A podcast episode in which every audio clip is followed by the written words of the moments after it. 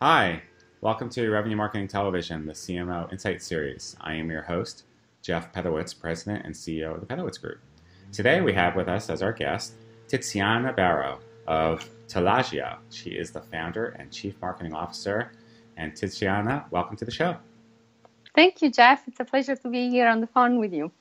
So, uh, now, just before uh, we started this, you were filling me in a little bit on the unique name of your company uh, I think it would be a great way to start. And then tell us what you do. Sure. Um, yes, my, my name is Tiziana, and uh, um, I, I, joke around to say that I am uh, here on a mission to bring the name back to life because Tiziano used to be the biggest competitor to Michelangelo in the 1600s.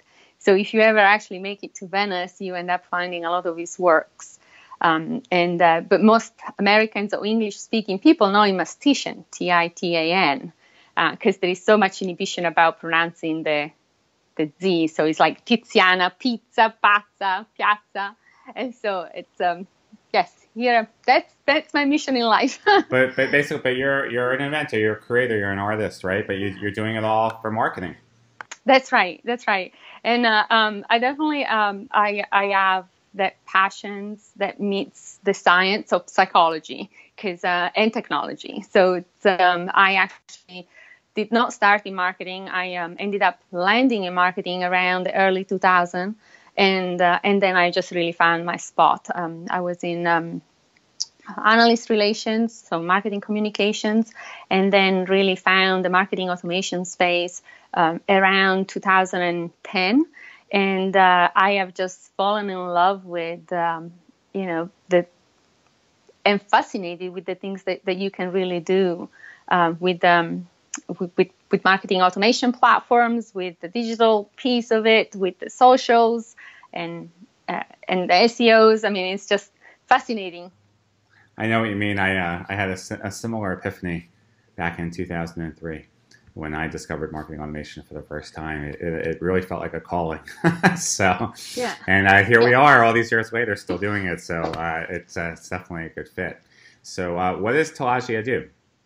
So um, Talagio is very much built on my passion of really understanding the customer journey and the personas that companies are targeting.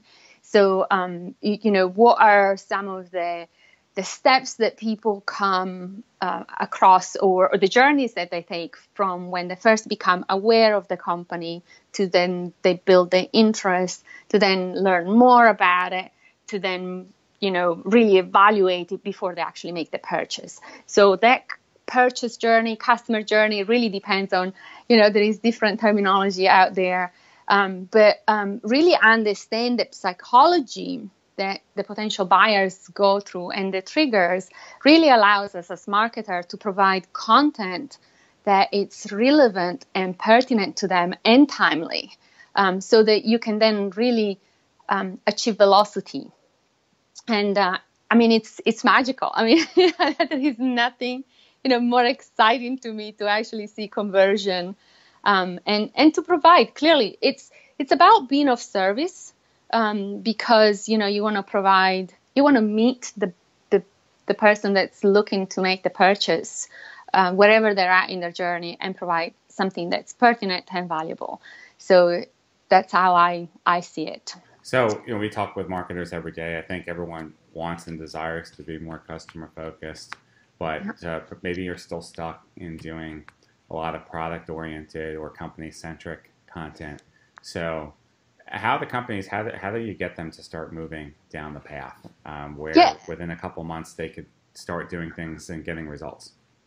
Yeah. So, um, you, you know, I mean, even just sitting down and determining the stages and then figuring out you know some of the things that the different personas go through those stages it really kind of creates clarity um, both on the marketing side as well as on the sales side and i mean one company that i worked with um, once the team the sales team actually understood the steps understood the psychology behind it they were able to actually double um, their uh, their wins, their sales closing within three months.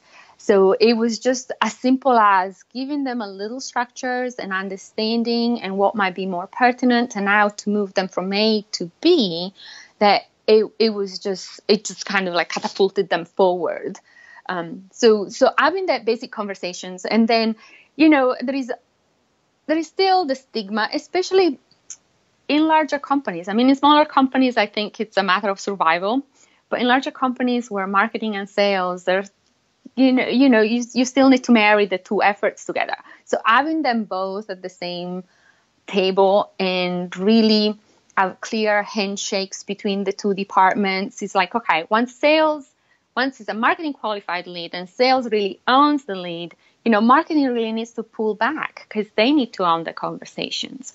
Um, but it's no point to provide the leads as soon as they hit the website because they're not really necessarily ready. They're probably just researching. Um, and so your efforts and the sales team are actually overburdened.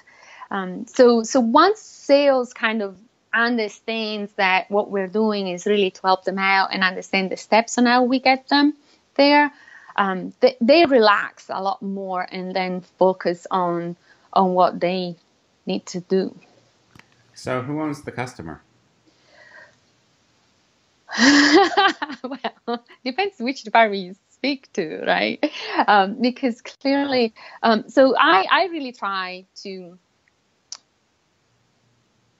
And customer, it's a funny term because customer is after they made the purchase, right? So, so, so when when they come to the website, I, you know, marketing really as the task to to warm them up to begin with and allow them to raise their hands if they're sales ready at any time in any interactions, right? The, the, the contact us, the, the, the ability to request a demo, it should be prominent in any conversation. They should always have like two or three options, either to further educate themselves or to contact us uh, or be contacted by us. So, so I you know the, the early stages are really owned by marketing and the task is really for us to get, get them sales ready but allowing them and empowering them to kind of raise their hands and say yes i am ready i do want to talk to someone right now um, and then um, you know because it used to it's funny because um, before really the funnel the sales funnel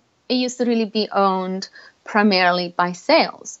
But what we're seeing is that more and more marketers are really owning the the funnel and they're actually we're moving down farther into the funnel. So then the sales team can really just focus on the transaction um, and the negotiations um, you know the customer testimonials if they need it the demos the poc um, and so forth so so the the the, there is a lot of transformation that's happening in the marketing that is really percolating over to the sales team, and there is some resistance, of course. Yeah, I, I guess another way of saying it though is doesn't everybody own the customer? It's just because every department is playing a role. And That's right. Even, I mean, for all of us, we want to keep and grow our customers regardless of the business that you're in. So uh, we just find sometimes companies are spending a disproportionate amount of time on net new acquisition and not enough time on nurturing and growing their customers. So, you know, if you if you measure your business on lifetime value of the customer, it seems like that would be a place where more attention yeah. should be paid.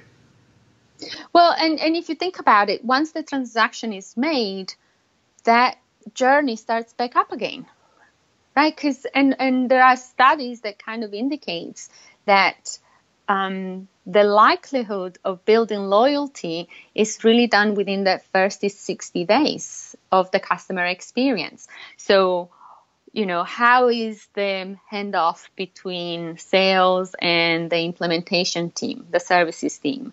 And, you know, what is their launch ramp up time? Um, you, you know, so, so those